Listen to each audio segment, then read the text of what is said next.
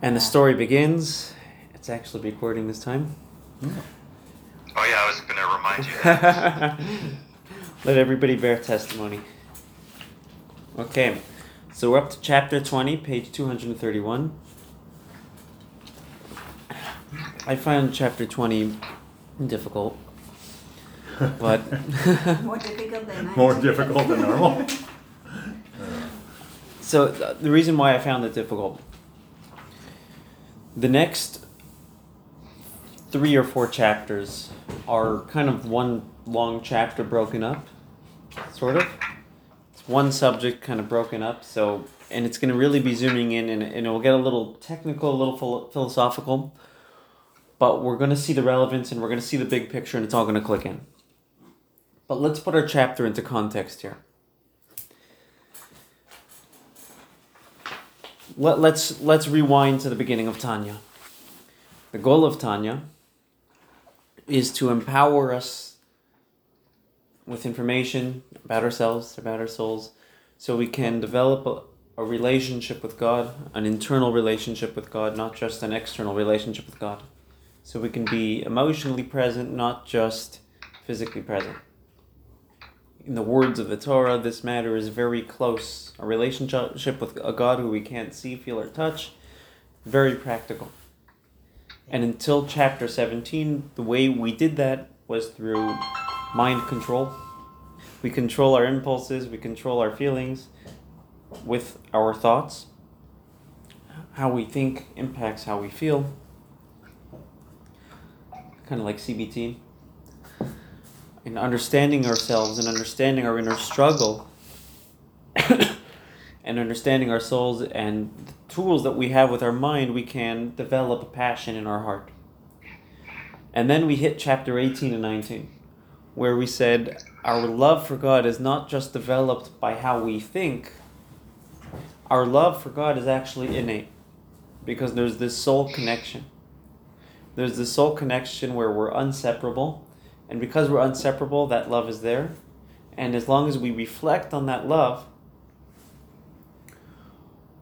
that connection will be there, we'll feel it. Then we went on to say that sometimes what brings out this love are situations. When it comes to a dilemma, that a choice in life, where we're at a crossroads, and we feel that it's relevant to our inner identity as Jews, this love all of a sudden comes out, because beforehand it may have been sleeping. That love, that life, that passion was sleeping and was trapped. And what wakes it up is a test, right? Tests wake us up. And there's many stories throughout history, and not even throughout history, but contemporary, everyday life, even within ourselves, where certain areas in Judaism, we don't find ourselves to be so careful.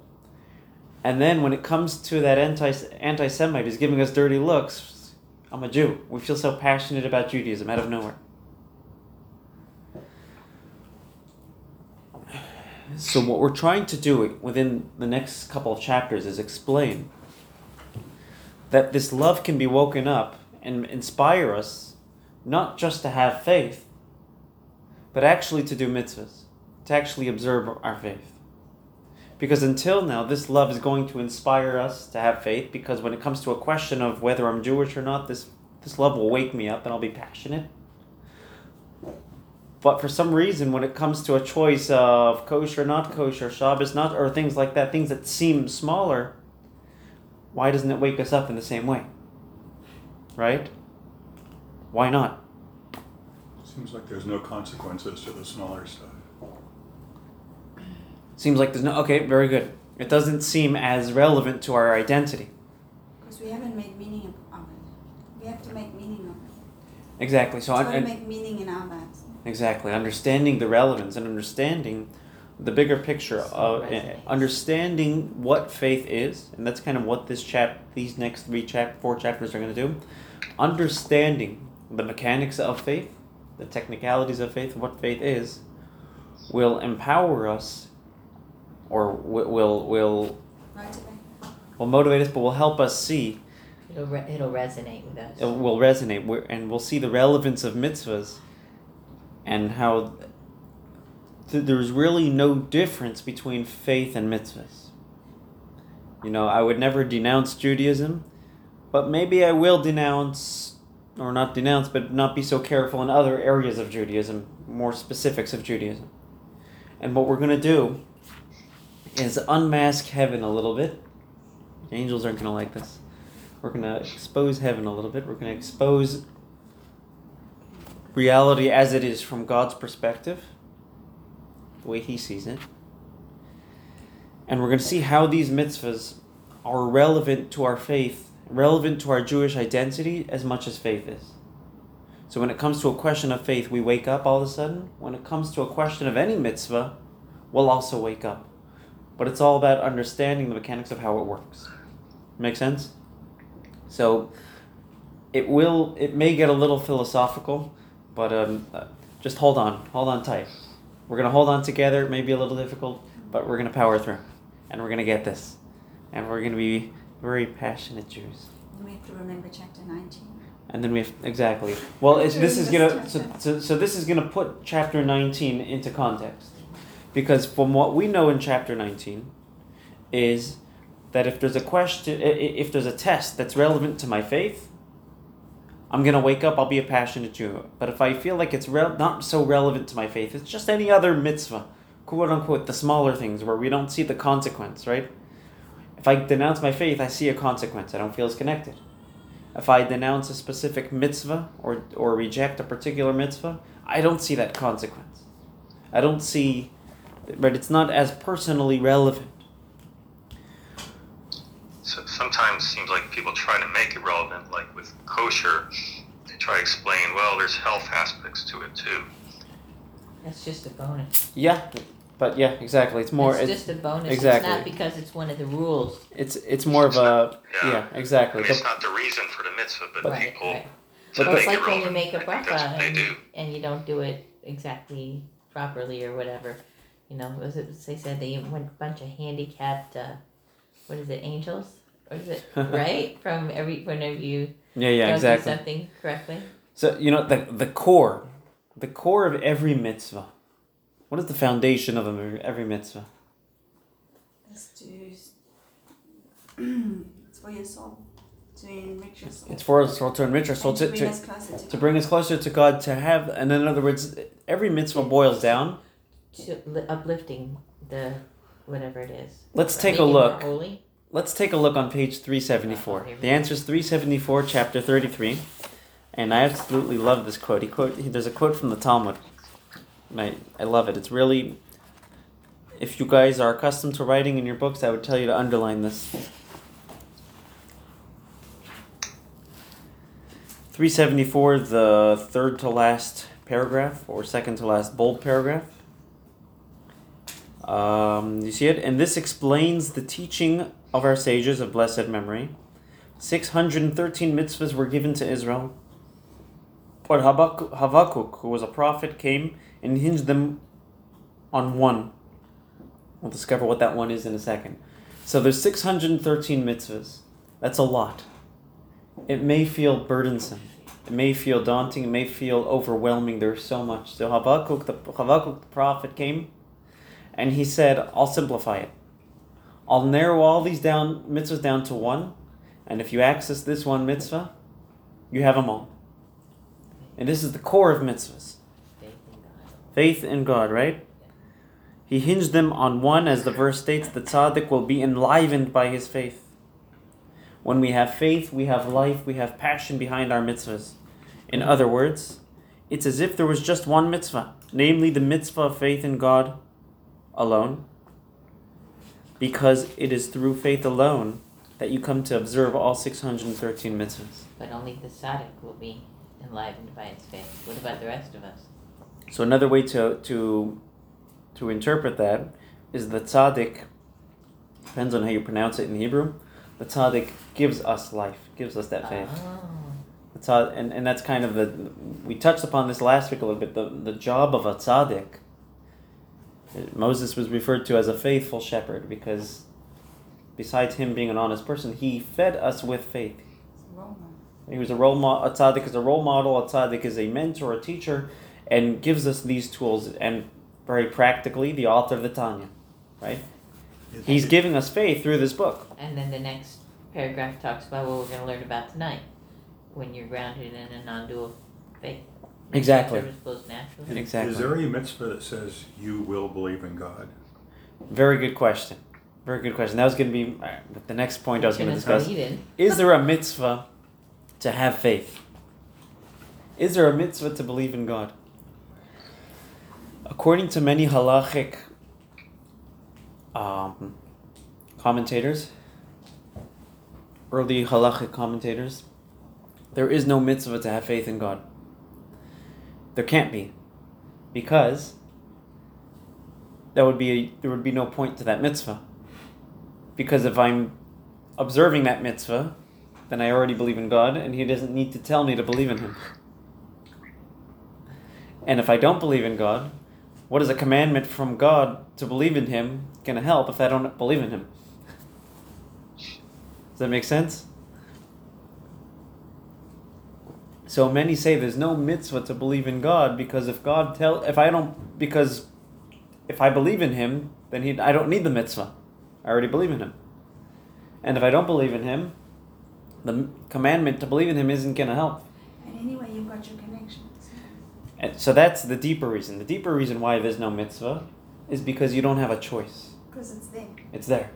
It's there. Well, and without Him, there's nothing else. What was? I remember we talked about this a few months ago. What was the real meaning of that mitzvah then? Okay, so the real mitzvah is, you already believe in Him, like Sharon said. The real mitzvah is to actually internalize that faith. And if you look in the words of Maimonides, it's to make it your own. To make it your own, right? If you look in the words of Maimonides, Maimonides says in his halachic code, because Maimonides took all of the laws of the Torah and he organized it, and he says the very first mitzvah, he says, is to know God. To know God, not to believe in Him. To take that faith that you have innately and to know it. What does to know mean? Knowledge in chapter 3 of Tanya.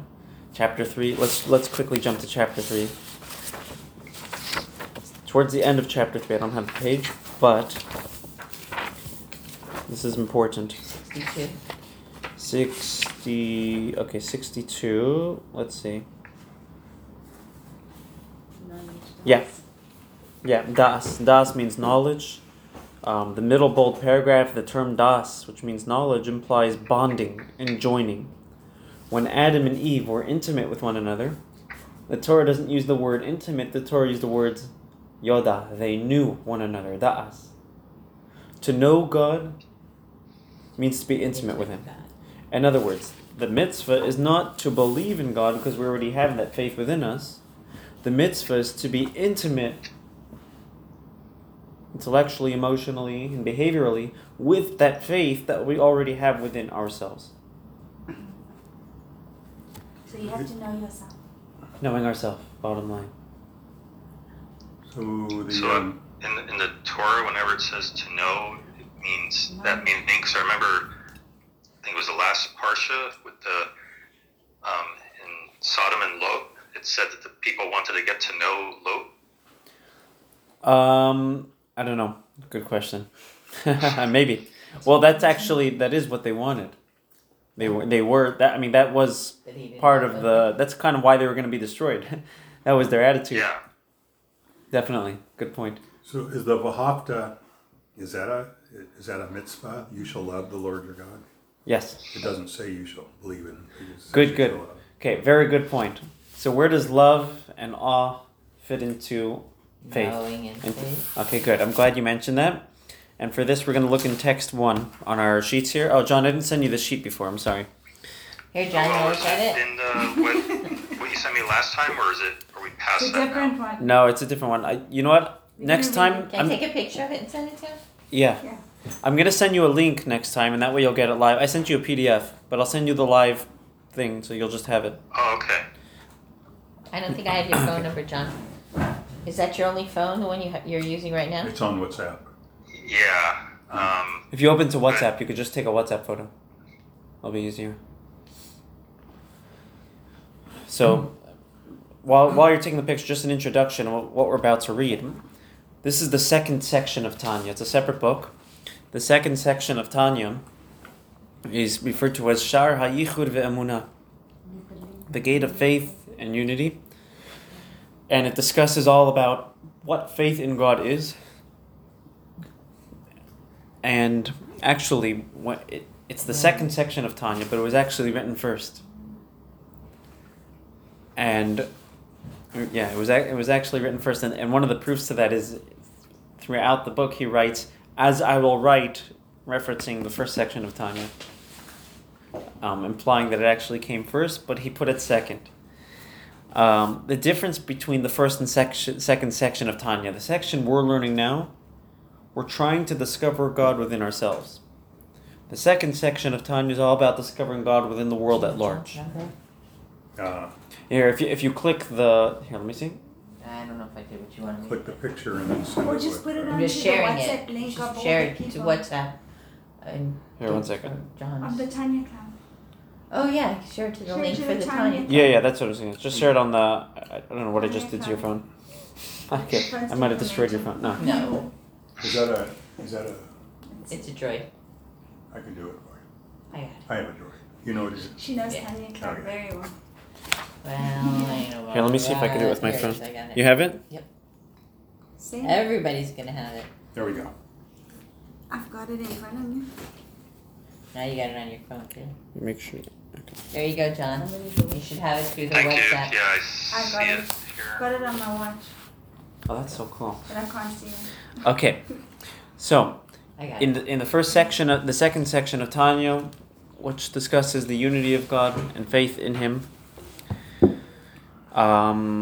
Okay, David, you want to volunteer and read for us? Text 1? Yeah. Educate the child according to his way. Even when he will be old, he will not depart from it. So that's a verse in... Where did I read that before? Somewhere in the scripture. You got a lot on your mind right now. Okay. It is well known that fear, awe, and love are the roots and foundations of the service of, service of God. God. Okay. Fear is the root and basis of refrain from evil and love of and do good. So if we have awe, we'll be motivated to not do what God, not to sin, because we have that, we respect the relationship. If we have love, we'll be motivated to do good. Okay, so we're and do good. And the observance of all the positive commandments of the Torah and the rabbis, as will be explained in their proper place. Okay, so now the second paragraph is the answer to your question. Here, go for it. Oh. And the first thing. Oh, right there. And the first thing which arouses love and fear and their foundation is the pure and faithful belief in His unity and oneness. May He be blessed and exalted. Okay, so in order to love, the foundation of our relationship with God, of our observance, is passion, is awe, is respect. And by the way, this is every relationship. The foundation, what keeps a relationship going, right? Love and respect. But there has to first be faith. Before you love and respect someone, you have to know who they are. Right? And same thing with God. Before we love and respect God, which is the foundation of our service to Him, we have to know who He is. And that's where faith comes in. And that's why faith is not a particular mitzvah. It's not a mitzvah. It's more... Beyond. It's beyond mitzvahs. It's super mitzvah. So it's like the foundation of why we do the mitzvahs. Exactly. And it's like, because it all makes it happen. Because we believe, right? So if you don't believe... You're really gonna go to the trouble of doing all the things that you're, right? I mean, it's like, it says in the Zohar that the 248 positive mitzvahs. There's 248 positive, 365 negative, equal amounting to 613. The 248 positive mitzvahs correspond to the 248 organs. 365 negative mitzvahs, the don'ts correspond to 365 sinews and veins. Really? So now, which mitzvah? Wow. So which mitzvah? And each mitzvah corresponds to a different limb because of that. You know, tefillin goes on the arm. But which mitzvah? Yeah, exactly. So which mitzvah is faith? It's going to be the heart, no? Faith is neither of them, because faith is not the body of the mitzvahs. Faith is the soul of the mitzvahs. Oh, wow. It's what like faith? Vessel? In other words, what faith is, what your soul is to your body, is what faith is to a mitzvah. Does it make sense? Mm-hmm. What your soul is in relationship to your body, giving it life, energy, that's what motivates, right? What motivates your body is your soul. What motivates a mitzvah, which is like a limb, which is like a body, but motivates physical observance, is the faith. Wow. There's a saying by Rabbi Jonathan Sacks, Lord Rabbi Jonathan Sacks, or Lord Dr. Rabbi Jonathan Sacks. He has a lot of titles. He was the chief rabbi of Britain, of Great Britain. So he used to say that there's a tractate of Talmud that discusses all the mitzvahs.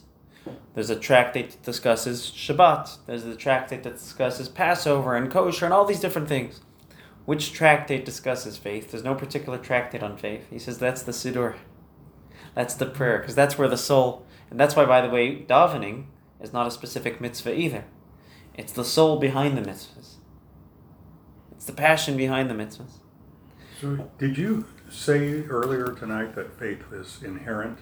Yeah. You started with that, right? Yeah. Okay. Exactly. So if you don't have faith, something is blocking your inherent... Exactly. So there's no such thing as a Jew not believing. There's a Jew not... Practicing. There's a Jew not internalizing that belief. If this... Not understanding that he believes. If davening isn't a mitzvah, so the prayers are an obligation. It's an obligation, right. Just like faith. There are. So the prayers give you energy. Lots of Jews who proclaim themselves to give you a soul. Atheists. So like every Jew believes, soul, right? Because they have that innate faith, but they don't have knowledge, which means they don't understand that they really do believe, or they don't feel that they believe. If you tell me, I don't believe. I'm going to be obnoxious and I'll say, yes, you do. And we'll get into a fight. If you tell me I don't feel that I believe, then you can't fight because they'll say, I'll say, okay, I agree. That's valid. That's very valid. You don't feel that you believe. But what faith, you have a soul. You have that connection. That's what faith is. And like we said last week, it's sleeping. And the goal of Tanya is to inspire us to somehow wake up that faith, so a test doesn't have to wake up the faith. We can wake up the faith on our own, and we'll soon navigate and segue towards there. So davening in the prayer is just like the cup for the soul. Yeah. Yeah. So I enjoy coffee so much. Our goal in this section of Tanya is not to create faith, but to just wake it up. Something we referred to this last week as the spirit. What do we call it? The spirit of folly, the delusional spirit. Delusional. There's this delusional spirit that kind of masks our faith, that kind of blinds us. The faith is there, and we're kind of we're blinded, right? We have our animal soul, we have our animal tendencies, we have our instinctual, natural self. But behind all of that, we do have faith. Now, all I did right now is just explain why faith is important, but we didn't explain what faith is. What does it mean to believe in God? Belief in God doesn't just mean that He exists. When I believe in you, it doesn't mean I believe you exist, because I don't need to believe that God exists. You can get there logically. You could debate it logically as well, but theoretically, a logical person can accept the existence of God, and he doesn't have to be a believer. I think I read just knowing there's a higher. I think I read that it said that without God there wouldn't be anything else. So believing in God means we say every day in the Shema,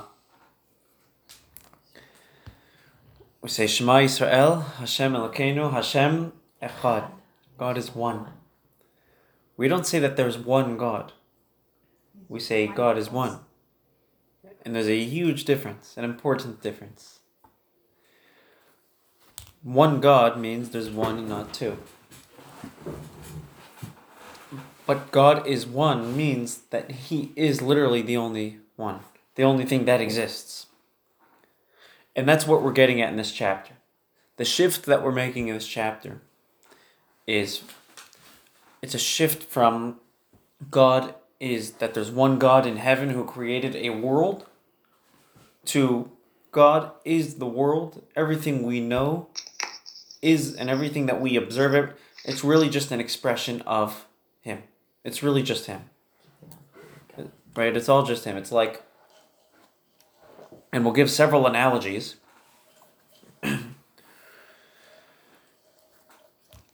Let's take a look on 234.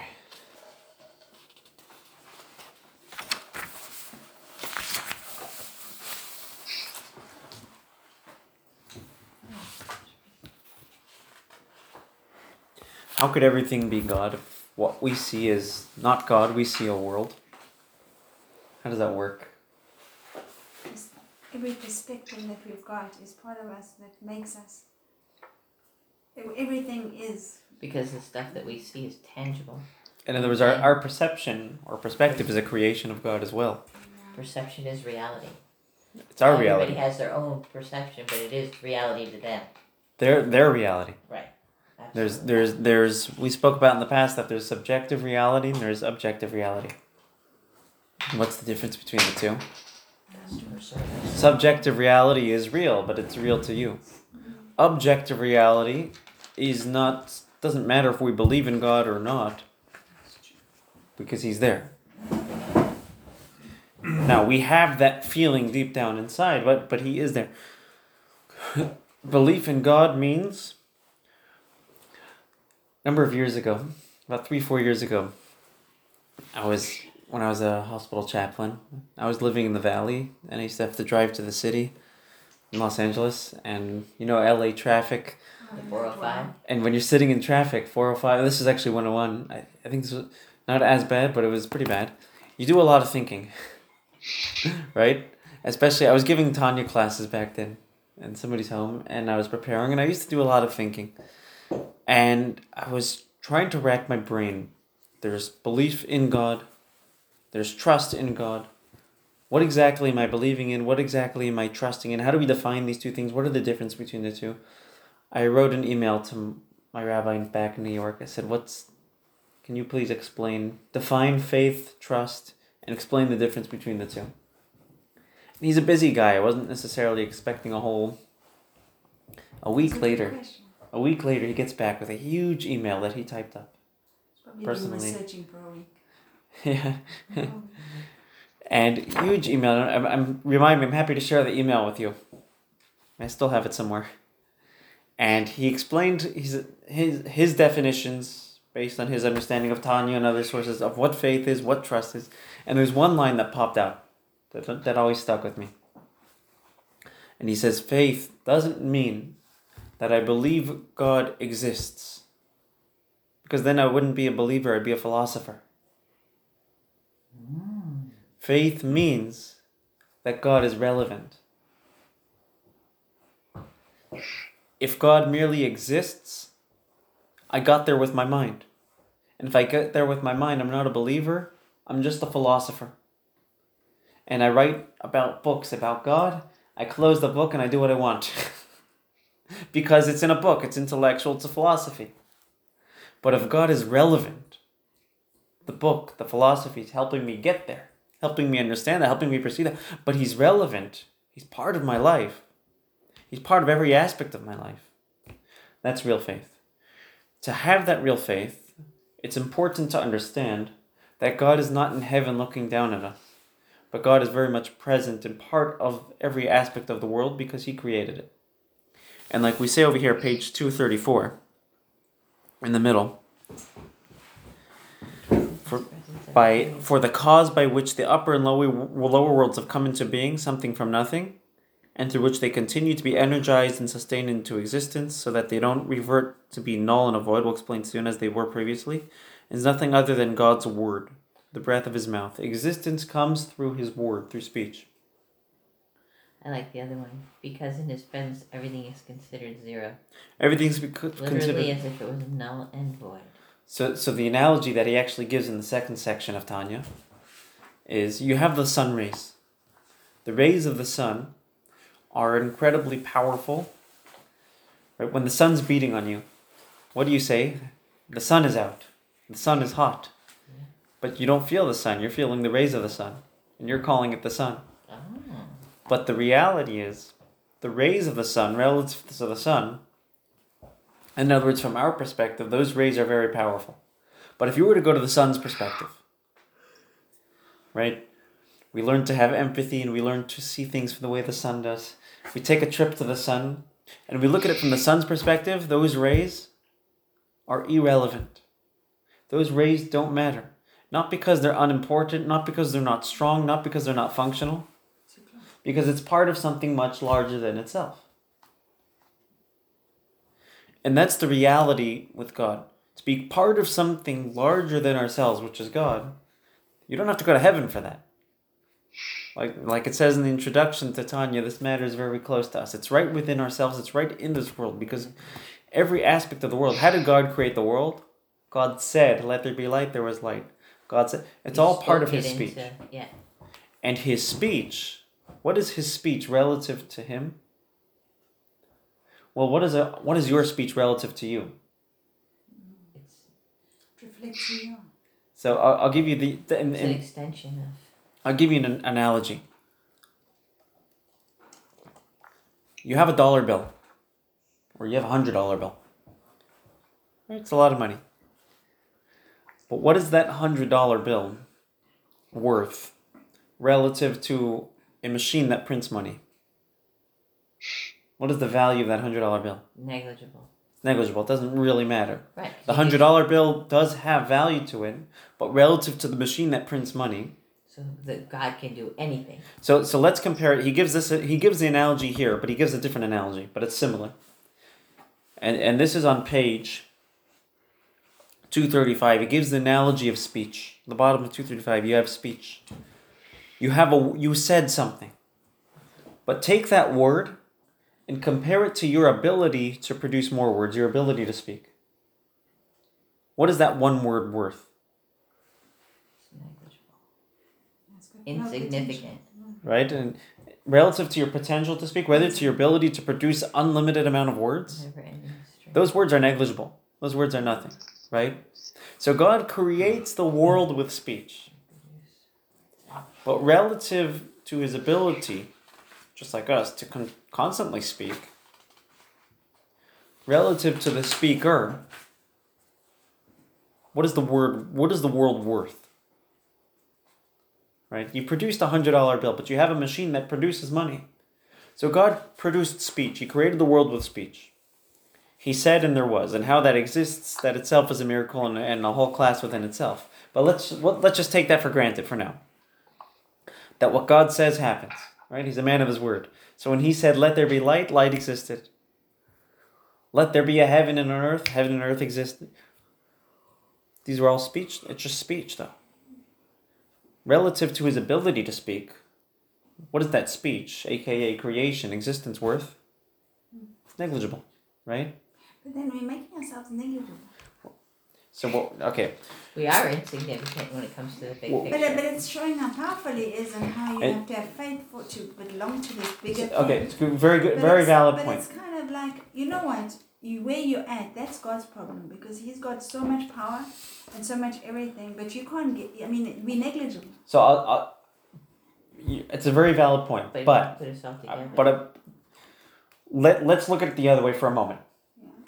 The point is not to burst our bubble necessarily. It's two things. Number one, we're part of something much larger than ourselves. Yes. That's number one. Number two, it shows how relevant God is to every aspect of our life. Yeah. Because God is not standing from afar looking down at us. Part of us. every part of our existence, the table, everything is an expression of Him. And that's why, let's take a look over here in text 2. That has something to do with our ability to do mitzvot. Something okay, about we'll tie it in. The angels can't do it, and we can, and that's why we... We'll tie it in. We'll get there. We'll tie it in. So God... So in order for God to know the... If everything is really just an expression of Him, what does it take for God to know us? He already knows us. He knows us because we are an expression of Him. Yeah. He just has to know Himself. So God doesn't have to be far away in heaven looking down at us. He's part of our dream. He's part of our life. So the reason why and we decide how us being negligible is actually healthy for our self-esteem. If we're not negligible, we're just an independent existence, God looks down at us because He's in heaven. But what we're saying is that He's not in heaven. He's a part of us. And just by knowing Him, He knows ourselves. He knows us. He knows existence. Now, we don't see it that way. What we see is... we feel independent, and we somewhere out there there's a God, right? But actually, so we'll read the next two texts. Text number 2. I'm sorry, from the second section of Tanya. By knowing Himself, He knows all created things. Where are you? Sorry. We're on our sheets here. We're on the sheet here. Text 2. By knowing Himself, He knows all created things, since all come from Him and are nullified in relation to Him. So how does He know existence? Just by knowing Him. As Maimonides of blessed memory stated, that He is the knower, He is the known, He is the knowledge itself, they're all one. So when it comes to you and me, there's who you are, and there's what you know. Right? They say it's not who you know, what you know, it's who you know. It's two separate things. There's who you are, and there's what you know. But for God, He created the concept of knowledge, and it's all a part of Him. Right, this is beyond the power of speech to express. That's why it's faith. Beyond the capacity of the ear to hear and the heart of man to apprehend clearly. For the Holy One, blessed be He, His essence and being, His knowledge are all absolutely one. What He knows, who He is, it's the same thing. All He has to do to know you and me is just know Himself. Now, for us to know ourselves, that's hard. It's a life journey. For God to know Himself, it's very... But that's a mitzvah to know ourselves. Yes. But it's a, I don't know if it's a mitzvah, a specific mitzvah, it's a need. It's definitely, definitely a need, for sure. Okay, so far, are we with me? Pretty much, okay. It's a little foggy? No. It's good, we're good. We know the essence. So, in other words, the point is, it's all a matter of perspective, bottom line. And the point in Tanya, and especially this particular section of Tanya, is actually just to give us a glimpse into God's perception. Into the divine soul's perception. It's interesting that we, just little negligible us, are trying to see God's perception. That is a very good point. That's bottom line. That's the point of. That's the point of creation. I mean, we're anticipating or trying to understand something that's so much bigger than. So that bottom line, you could ask, why did God create any other perception other than His? Ah. So a perception like ours, an animal soul perception, a perception that seems independent, can appreciate His perception. That's beautiful. Or in more simple lingo, so this world could be a dwelling place for Him. This world could be a dwelling place for Him, not just on a physical level, but even an emotional and intellectual level, and on a spiritual level. So, text 3, this is from a discourse, a teaching of the previous Lubavitcher Rebbe. From the celestial world's perspective. So if you were to take a trip to heaven and see a divine perspective, Godly reality is taken for granted, while the notion of independent existence is novel.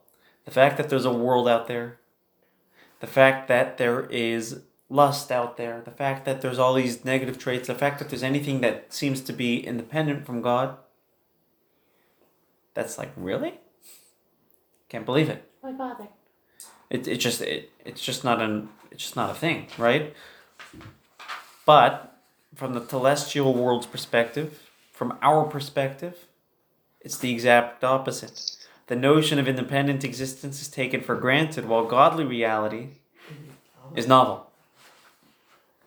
And the same applies to the animal and godly soul. From the godly soul's perspective, the reality of God, His commandments, His mitzvahs, but His overwhelming presence in this world, because He created everything and everything's just a part of Him, is just so obvious. How could I not do the right thing?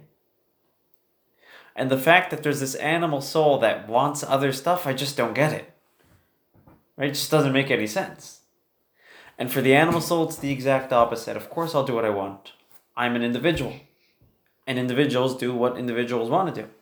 And if I have my own feelings, my own lusts, my own desires, my own direction in life, I'll do it because... And the fact that there's some God out there telling me what to do, that's novel. So it's all a matter of perspective. And in order to gain this faith, to have faith in God, we have to have this perspective change, this perspective shift, and try to be open to seeing things from the divine soul perspective. What we referred to this as in chapter 18 and 19 as the Chachmah. Because what's Chachmah? Inquiry. Being open to something larger. Or, in simple terms, humility. About the larger, so that we can have the Chachmah. Yes. And then, yeah.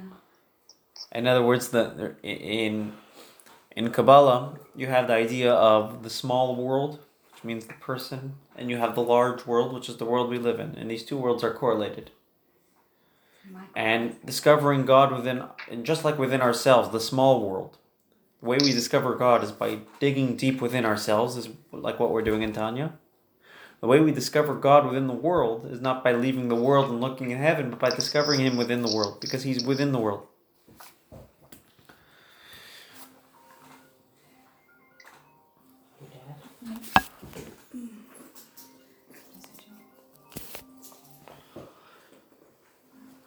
The analogy that's often brought in Hasidic philosophy, for God, the world being part of God, He's constantly creating it. If He's constantly creating it, it's dependent on Him. So first of all, where did it come from?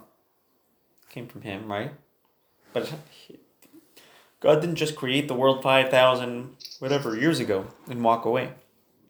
He's constantly creating it.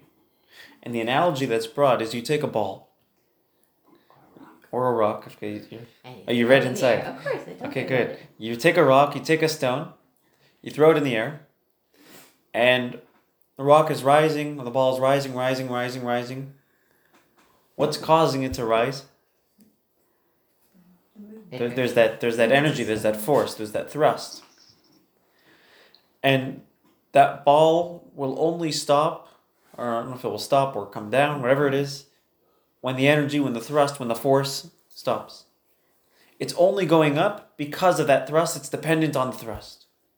And the same thing is with the existence of the world. The world constantly exists because there's a thrust, a divine energy that's constantly, which is referred to as the speech of God, which we'll talk about more later, or maybe next lesson. There's this speech of God which is constantly creating it. Now, keeping it in existence. When from the perspective of the guy throwing the rock, or observing somebody throw the rock, it's pretty obvious that the rock's flying because there's some sort of thrust behind it. But let's say you threw that rock really far, and it's traveling for hundreds, thousands of years. And you were born on that rock. It's a really big rock. You were born in that rock. You would never know that you're dependent on somebody else's thrust, because this is just normal. Right? And it's the same thing with existence. We're born into this world. We're born with an animal soul perspective. And without learning, we'll never know that the world is really dependent on God and really just an expression of Him, and everything that exists is just Him. It's really funny. You're making me think of that saying, that cliche saying. Say, what do you think? The world revolves around you. Exactly. The world is flat if you don't believe in God. Exactly, the world is flat. It's flat even if you do believe in God, because you're sitting on this place. Otherwise, you'd be falling down. The universe is flat if you don't believe in God. Just fall off the end of the universe. There you go. So our point here is to illustrate that faith in God means not merely that He exists. That's just philosophy. Faith means that everything, that God is existence. Everything we know that exists is really just an expression of Him. And there's two outcomes of that. Number one, our existence is negligible. We should feel great about ourselves because we're humble. We're part of something much larger. Number two, because our existence is negligible, God is so relevant to our lives because everything is really just Him. Right? Very often in life we get frustrated over situations, but it's really just Him. Everything is just Him. Everything that exists is just Him. It's like the baby light bulb says to the mother light bulb, I don't think I believe in electricity. And the mother says, what do you mean? But there is electricity. Yeah, but I don't believe in it. Well, okay, but it's there.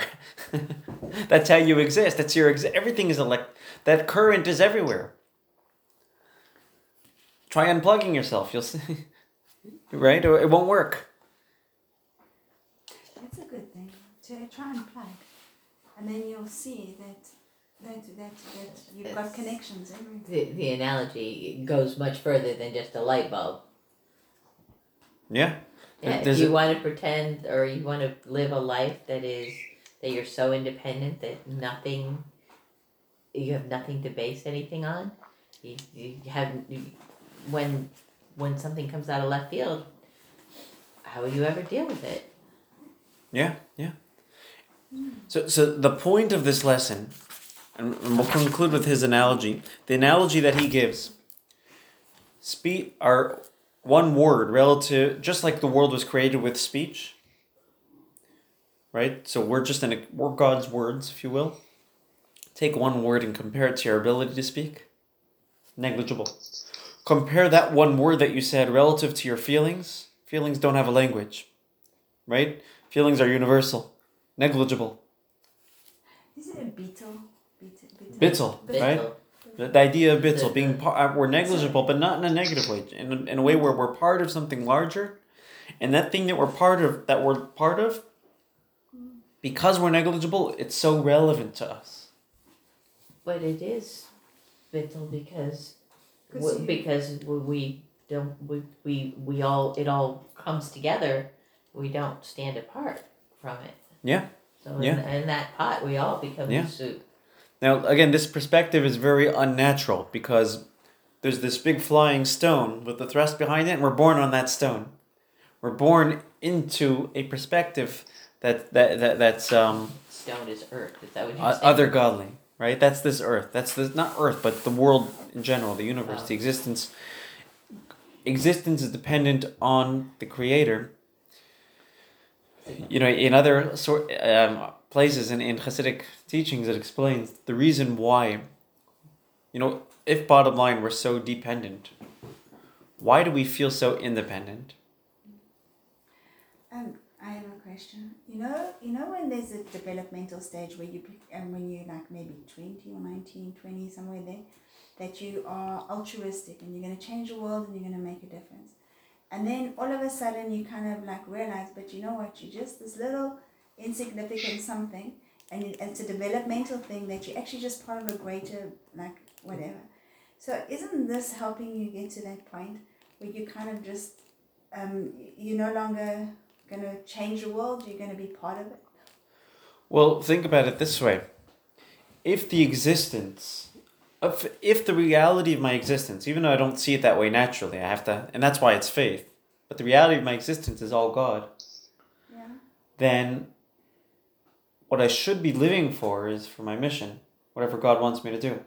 That's what I want. Right? If we want to become more purpose-oriented, rather than one way is to realize that if everything is God and that's the reality of my existence, then that's what I really need to be doing in life.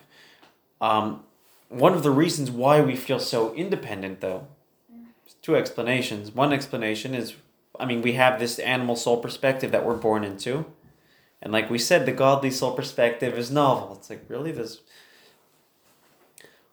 But another explanation is, and we'll conclude with this. I'm trying to build suspense. You're definitely building suspense. Go. The essence of God. If you want to boil down, describe the essence of God in one word. Independence. God is the only thing that is independent. We feel independent because deep down we're so godly. Ooh. Deep down, we all have this faith. This faith that we have in the reality and the existence of God is so part of us that we almost feel like Him. You know, like some people, they don't get along because they're so similar. We're so similar to God that we feel that we have a reflection of His independence. Whereas an angel feels dependent on God. Not as godly. It's counterintuitive. And that's why is that why we say things like we're made in the image of God and then that kind of thing? Yes, exactly. We're made in the image of God. So this all just ties up. I swear there's going to be a bow in the book at some point in time because everything you have ever learned seems to pop up in this book. Does that mean a spiritual image, not a physical image?